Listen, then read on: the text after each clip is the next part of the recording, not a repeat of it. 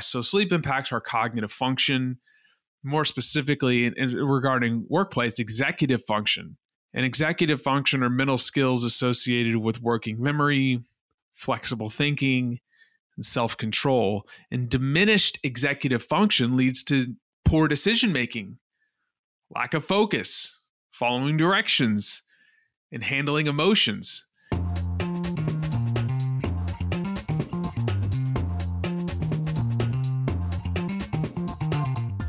Hello and welcome to episode 69 of Chaos and Rocket Fuel, the Future of Work podcast. This is the podcast where we look at every aspect of work in the future. It's brought to you by Wonder and Pattern, and my co-host sat across the ocean is Claire Haidar, the CEO of Wonder and Pattern. Claire, this is the second time that we're chatting to Eric Corum. What are we talking about today? Sleep. And I know it's actually a topic that interests you, Doug, because you, interestingly enough, have just recently watched a TED Talk by Matt Walker on the exact same topic. But I genuinely believe that sleep is one of the most underrated, and Eric interestingly agrees, as we see in this episode, in terms of one of the most underrated work tools that can actually enable people to be better. And coming back to Eric's first episode with us, be able to achieve peak performance in work. So a lot to delve into, yeah. Yes, definitely. I've actually changed my sleep patterns to become more in line with the TED Talk that I saw. And interestingly and not surprising, Eric mirrored a lot of what was said in that talk. So let's catch up with Eric. You did your PhD in sleep. Yeah. So talk to us about that. How does it impact team outcomes? Oh, geez. In every single way. I studied sleep because I was working in athletic performance and I wanted to study something that we couldn't live without. Like, you can't live without water, can't live without food, you can't live without sleep.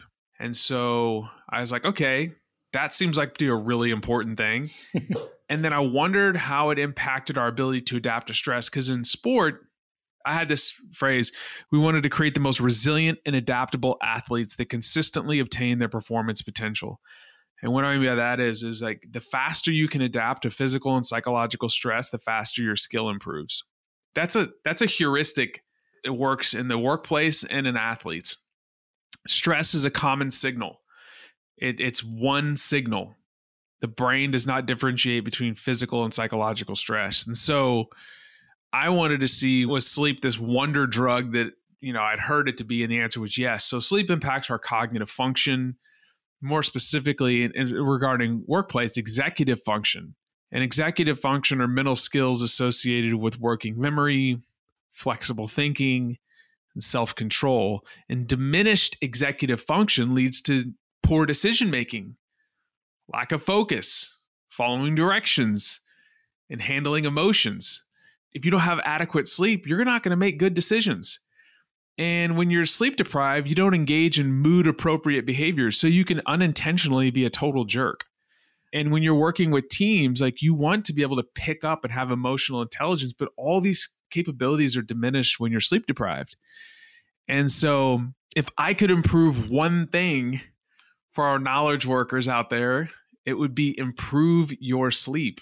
You said something really important there, which I don't think a lot of workplace designers, workplace architects, managers realize. The faster a person is able to adapt to stress, the better you can perform. Mm-hmm.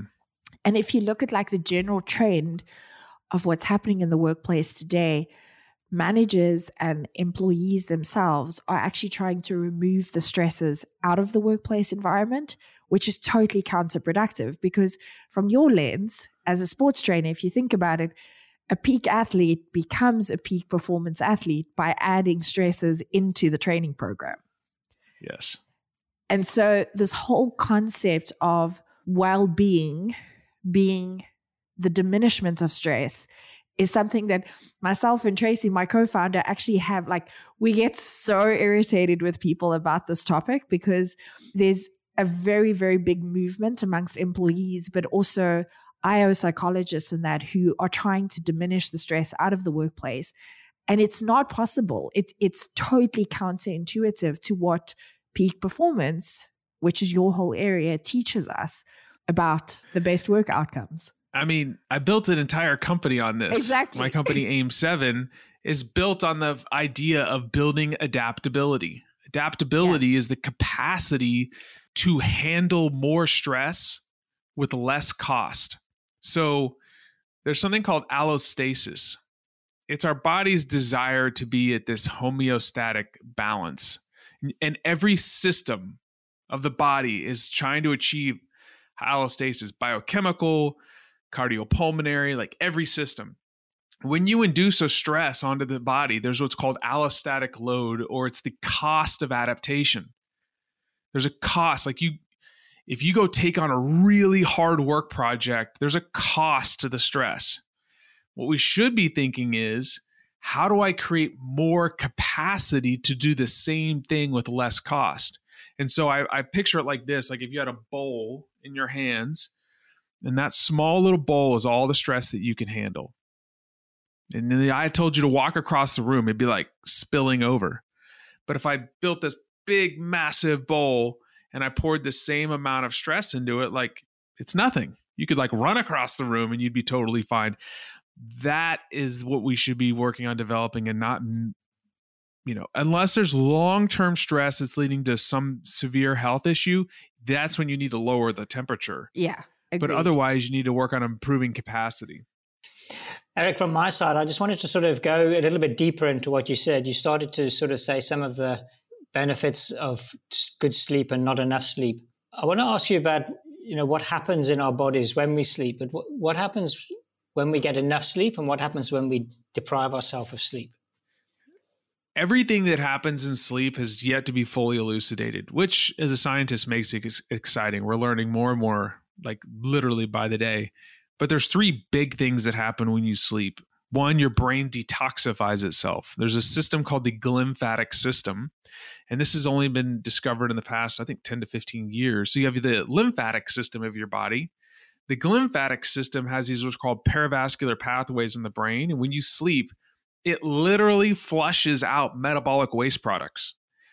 Some of these waste products are proteins associated with Alzheimer's and dementia called amyloid beta plaques. So our brain, you can literally see it's like flushing crap out. So if you wake up in the morning, you didn't have a lot of sleep and you feel like your brain's full of crap, it probably is.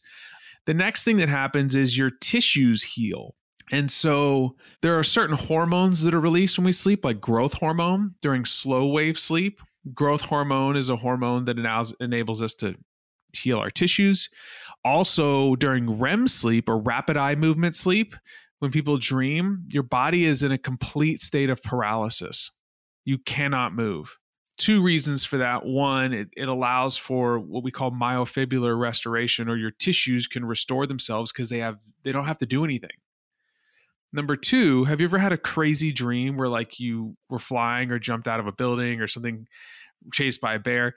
If you weren't in a state of paralysis, you could probably harm yourself. And so there's rare cases where people actually wake up during REM sleep and are completely paralyzed. But the third thing, which I think really ties into our conversation today, is this is where learning and memory consolidation occurs. So there's something called neuroplasticity, or the brain's ability to modify itself in response to experience. And so when you learn something during the day, there's a series of things that happen, but like, let's say you were to sit down to work on something really difficult, you kind of get agitated, right? You get this little frustration feeling, and that's good. That's increases in adrenaline and norepinephrine, which bring alertness and bring your focus to like this really diffuse light. And then during this process, the neurons in your brain that are being used for learning get marked by a neuromodulator called acetylcholine. Choline goes out and tabs these different neurons and said, hey, I use this to learn something new. And when you sleep, those neurological connections are strengthened. And there's a pair of researchers, Tononi and Cirelli, that came up with this thing called the synaptic homeostasis hypothesis, and actually proved it to be true, that during sleep, your brain is actually shrinking or expanding in different parts. Wait. Stop there. This is really interesting. I need you to backtrack a little bit because I want to make sure I'm understanding this. So your brain is sending out sensors that are essentially picking up on these new things and then bringing them back, and that integration process is happening in sleep. Yeah, so when you're working on something very difficult, trying to learn something, a neuromodulator or chemical called acetylcholine goes to the chemical in your brain. It's all in your brain. Okay. And it marks it, like puts a flag in it and says like, got it. I use this thing, these neurological connections to do something really hard. I need to strengthen that today. Wow. When you sleep though, those are strengthened and other neurological connections are selectively weakened. Wow. Because it's like use it or lose it. And because if your brain kept constantly expanding, it would like blow up, right? So this is like wild stuff that I learned about when I was doing my dissertation, but the finalization of learning and memory consolidation is sleep. So if you bust your rear end all day learning and you don't get enough sleep, you literally are not capitalizing on all the work you did. Actually, MIT just did a study in the past year and a half that showed that students that went to bed earlier and were more consistent with their sleep leading up to exams, not the night before, but the month before, had better grades. And 25% of the variance was in grades was due to sleep alone. This is MIT. This is like not... Wow. Dumb people, and they were doing some really amazing things. Yeah, exactly. This is like the best of the best. The best of the best. You know, I went to A&M, Kentucky, and Arkansas, so like I would love to have gone to MIT. I'm trying to hire people from MIT. But the point being is, you know, there's so many amazing things. If you don't get enough sleep, you're going to have a really hard time being your best. And people may be like, well, I get 6 hours a night, I'm fine. You don't even know what fine is. I've actually just seen very recently a TED talk by Matt Walker where he talks about sleep as a superpower. So he was saying that I was going to ask you, what is, if 6 hours isn't enough, what is optimal? About 8 hours? National Sleep Foundation says 7 to 9. If you're that person that's listening, you're like, I do great on 5. I can almost 100% guarantee you're not the person with the genetic polymorphism. It's like a fraction of a fraction of a fraction of a percent. My research for my dissertation, without going too much into the neuroscience, we measure what's called DC potential of the brain, which is a slow cortical potential, which represents the battery of the brain, literally in millivolts. It's like the overarching indicator of how all the systems of the body are adapting to stress. And we looked at this with elite football players in their season when they're under the most academic and physical stress, and we found that they needed 7.5 to 9 hours to be in the best position to adapt. Now, these are the best of the best that are wired a little bit different than you and I. And that actually, you know, validated, in a sense, those recommendations. And we know that there's this U-shaped bell curve. People that sleep less than 7 hours a night die earlier. Their all-cause mortality increases. Cardiovascular disease increases, and risk of diabetes, mellitus. I mean, you go on and on. Sleeping more than 9 hours has the same outcome. Wow. Now, why? It could be related to a whole host of factors. It could be that people that tend to sleep over 9 hours maybe already have disease states where they're more bedridden, but we know that there's a U-shaped curve with 7 to 9 hours being the ideal duration. Interesting. Yeah. So, Eric, again, question that I want to ask you is specifically for every listener listening in, are we sleeping the way we should be sleeping? Because clearly there's arts and science to this. No. You know, I think recently it was there was a paper I read that basically said that sleep is we're in an epidemic with sleep right now. Like it's so bad. And I would say that most people listening to this podcast, like I don't feel as rested as I could when I wake up in the morning. I don't feel as energized at work. I wish I could sleep better. As a matter of fact, when I surveyed wearable technology users, the number one thing they wanted was more energy. Number two was to reduce, like if their device could do anything for them. You got to think about people that are wearing technology to improve behavioral outcomes. Number three was sleep. But if you think about the first one, more energy, it's tangent, it's related to sleep. Yeah. So no, we're not. And I think that goes to the habits that we have during the day that create the conditions for resting and fulfilling sleep.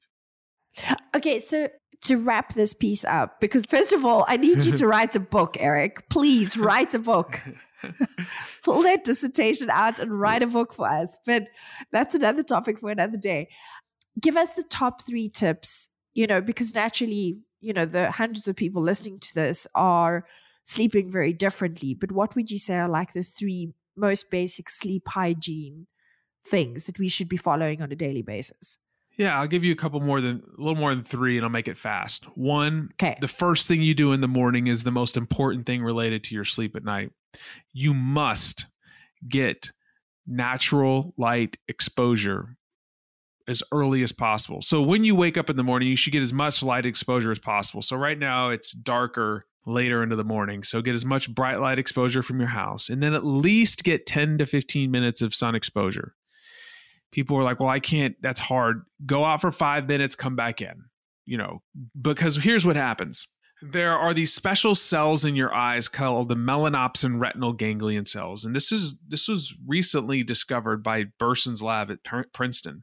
And there's this thing that sits on the top of your roof of your mouth called the suprachiasmatic nucleus. And it is the circadian pacemaker.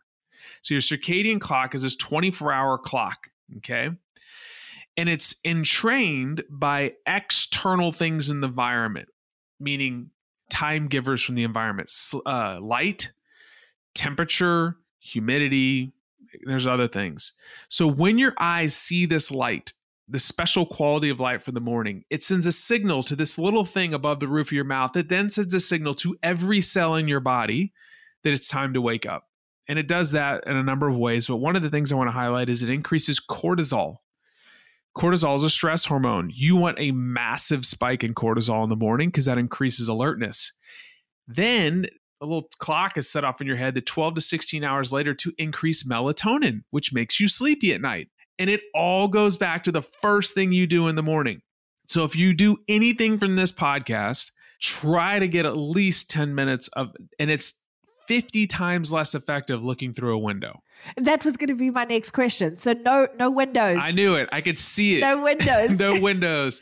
You got to go outside. And right now it's raining in Houston and it's terrible. So I literally just stood on my porch this morning. And some days it doesn't, you know, it can't happen every day. But if it's cold, I don't care. Put on a jacket and go stand on your porch. You will feel better. 2 weeks later, you will feel better.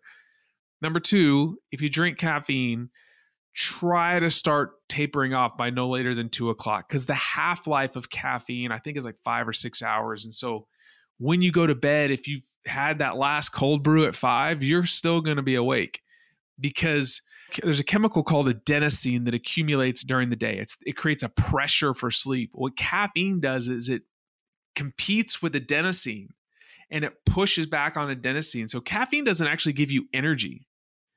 It's an adenosine blocker. So you feel alert. Then when the caffeine wears off, you crash. So nothing wrong with caffeine. It can be used in very appropriate ways. I drink coffee every day.